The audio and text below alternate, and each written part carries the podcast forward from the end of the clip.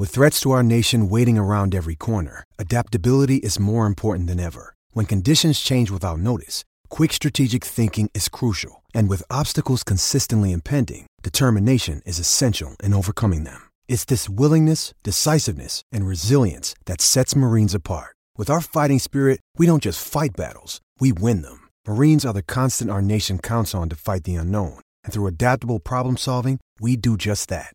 Learn more at marines.com.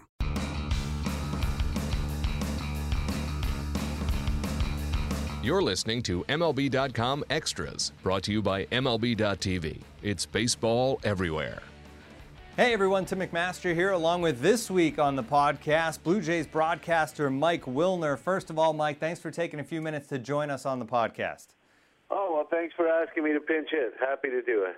Yeah, Mike taking uh, the place of Gregor for the week. And uh, Mike, the Blue Jays snapped the three game skid on Wednesday night. They did it with power, which is usually what this team does. But despite that three game losing streak, when you look at what this team's been doing lately, you look at the standings right now, two and a half back in the East. They've been playing good baseball, they're hitting, they've been pitching for the most part.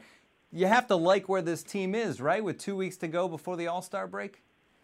You have to love the way uh, the place that this team is, especially given the way they've played this year. I mean, they, they've um, they haven't exceeded expectations in any fashion, uh, except for the starting pitching. The offense that was supposed to be crazy potent uh, is near the top of the major leagues in home runs, but not in runs scored, and, and they're not scoring runs nearly at the rate where we expected a month ago. This was a bottom five offense in all of Major League Baseball, and they've they've woken up, but um, still not performing the way we expected them to be performing. The bullpen has disappointed, though it's coming around.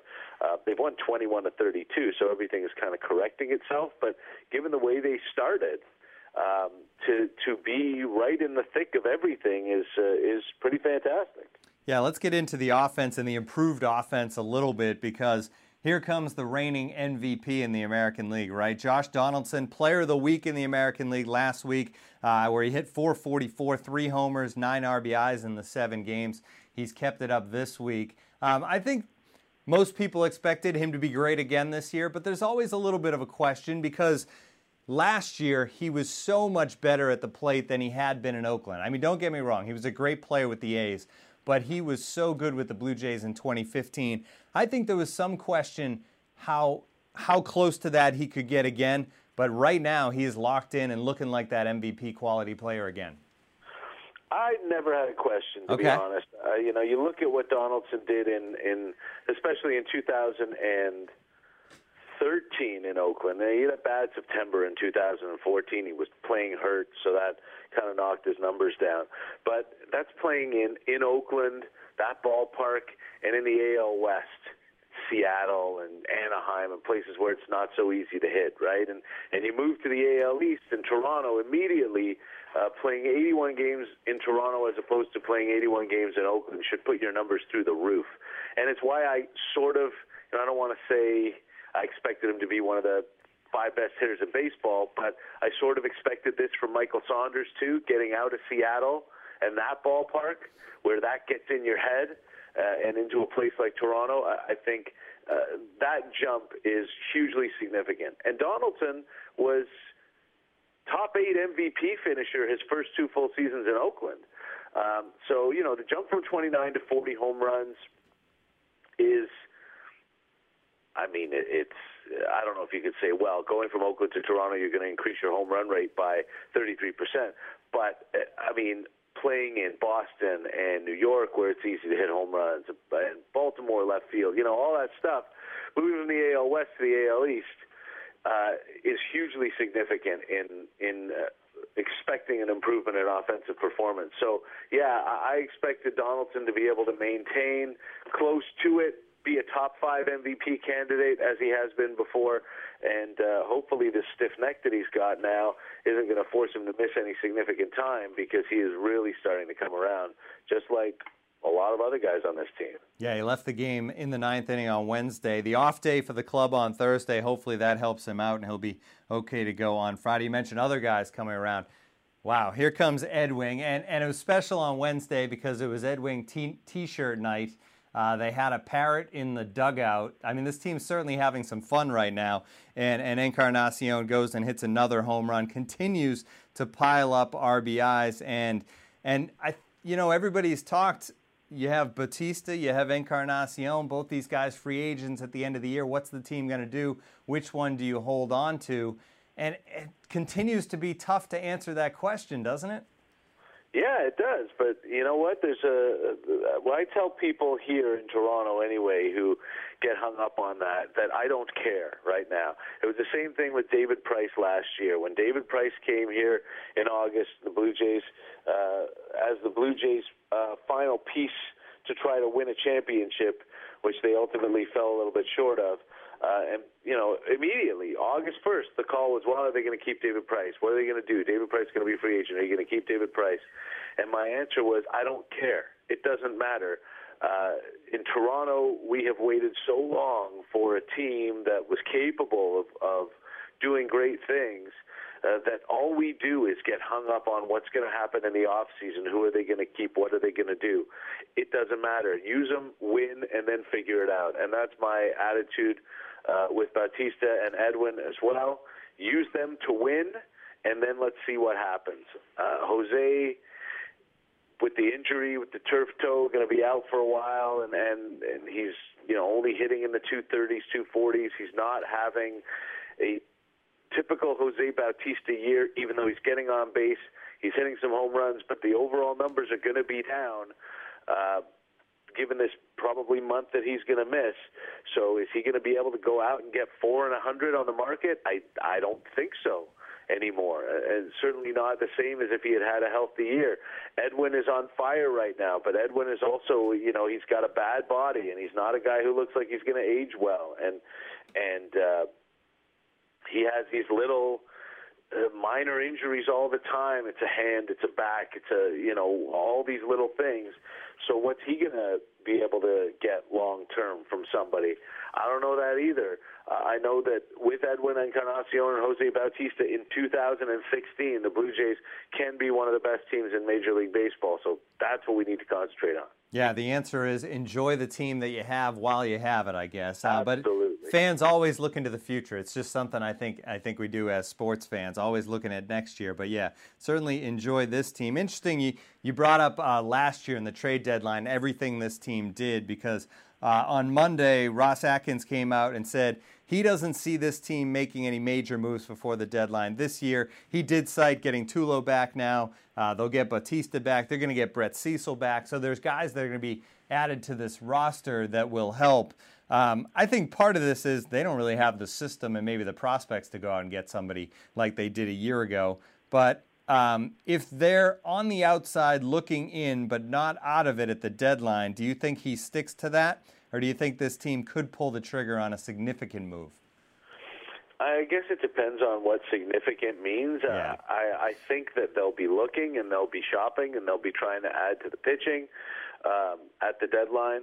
I don't think that there's a David Price who's coming, but that doesn't mean that all the other stuff that happened couldn't happen too. Although, you know, we got spoiled last year because Alex Anthopoulos had the greatest trade deadline that you could argue any general manager has ever had in Major League Baseball history. He overhauled 20% of the roster. He filled every hole, and uh, and he did it with you know he brought in some like borderline Hall of Famers and David Price and Troy Tulowitzki, along with the supporting characters Mark Lowe and, and Latroy Hawkins and a leadoff man in Ben Revere. Um, I don't think anyone's ever had a better deadline, but that's not going to happen this year. But like you said, Ross Atkins said, well, they'll be getting Bautista back, they'll be getting Brett Cecil back, um, they'll be getting Aaron Sanchez back in the bullpen. Uh, but the, you know it's going to open up a hole in the rotation. I think that I see. I don't know. I, I don't know these new guys as well as I knew the old regime, so I don't really know what Mark Shapiro and Ross Atkins are going to do at the deadline if the Blue Jays are uh, are in it but not there, or you know have holes that need filling in order to make themselves a championship team. This is the window, though. I mean, this is a pretty much a win or bust year. You mentioned Edwin and Bautista being free agents. They are. So is Michael Saunders. So is Justin Smoak. So is Brett Cecil. So is Drew Storen. R.A. Dickey. You know, the Blue Jays have 10 significant free agents coming up. So this is the year. Um, and I, I think they recognize that. And I think that if they can work to to put them over the top this year, they probably will do something. The the system obviously isn't as deep as it was last year because they traded what 13 pitchers at the deadline last year. But the truth of the matter is, when you look at the trades, uh, to, to bring in those five people, uh, Price, Tulowitzki, Revere, Lowe, Hawkins, they gave up two significant pieces in Jeff Hoffman and Daniel Norris, maybe Matt Boyd, uh, as far as you know, high level, um, close to major league ready, significant pieces. The other guys were uh, there was a lot of filler. They got Mark Lowe for nothing. They got Ben Revere for a guy that the Phillies didn't even protect in the Rule 5 draft. So every system's got a lot of that. And the Blue Jays still have a lot of that. And they still do have seven, eight, nine prospects that everybody wants. So if they wanted to, they could absolutely make a significant trade. I don't know if Shapiro and Atkins um, want to do that, but we'll see. Yeah, we certainly will. One more thing I have for you, Mike. Um, if this team's going to make that run to October in October, at some point, they need their ace to look more like an ace. And, well, maybe Marco Estrada's become the ace. But beyond that, uh, Marcus Stroman certainly struggling. Last seven starts, the ERA almost seven and a half. And it, it seems like maybe I don't know if he's trying too hard to turn it around. Uh, I know he was quoted as saying he's over analyzing. Um, is this more mental or is this more mechanical? It's more mechanical. It's it's. I mean, the mental is always has a lot to do with it, but he's just simply not getting on top of his fastball. And and when your your fingers aren't on top of the baseball, when you let it go, you lose tilt, you lose downward plane, and when you're five eight, you lose downward plane. You're in a whole lot of trouble. So you know he's got to be able to make that mechanical adjustment to get his hand on top of the ball when he lets it go. It really is as simple as that. Um, but yeah, you know, like like you said, Marco Estrada is the Blue Jays ace. Marco Estrada's one of the best pitchers in Major League Baseball. He just set a record in his last start. He's now gone 11 consecutive starts of at least six innings, five or fewer hits, and nobody in the history of Major League Baseball has ever done that before. Um, I, I relish the opportunity to talk about Marco Estrada on a national forum because nobody knows who this guy is, and he is he has been unbelievable since he became a Blue Jay. Um, he's led the major leagues in opponents' batting average, leads the major leagues in weak contact, pop-up rate, stuff like that. I think since he broke into the major leagues, Estrada is top five in opponents' batting average. Uh, it's it's kind of kind of categorically insane how this guy is able to do this, topping out at 91. But the whole Stroman as ace thing. Yeah, he started opening day, and the Blue Jays love him, and he's got amazing stuff. There's that Fangraphs article from two years ago comparing each of his pitches to, uh, you know, among the best in the game. And it's true. He's he's got all the potential to be an ace, but he's 25 and he's in his first full season in the major leagues. And Marco Estrada is pitching like the ace of this team, and Jay Happ is pitching really well, and R.A. Dickey's pitching really well, and Aaron Sanchez is pitching really well. So they don't need Marcus Stroman to be the ace, but they do need him to be a viable starter in a major league rotation. And five of, over five of his last seven starts, he's certainly not been that, and hopefully he starts to turn around soon. Yeah, uh, that was great stuff on Estrada. And it's funny because I think most people think of Marco Estrada, oh, that's the guy that almost throws no hitters. but it's yeah. not. It's a guy that's been incredibly consistent this season. He's really been unbelievable in that rotation. All right, Mike, that was great stuff. We really appreciate you joining us. That's going to do it for this edition of MLB.com Extras, our Blue Jays edition. For Mike Wilner, I'm Tim McMaster. Tune in again next week. MLB.tv Premium, the number one live streaming sports service, is celebrating 13 years. Watch every out of market regular season game live or on demand in true HD. Real time highlights, live look ins, pitch tracking widget, and more. MLB.tv Premium includes a free At Bat 15 subscription. Watch live baseball on over 400 mobile and connected devices. Watch at home, in the office, or on the go every night on every device. Blackout and other restrictions apply. Visit MLB.tv for details.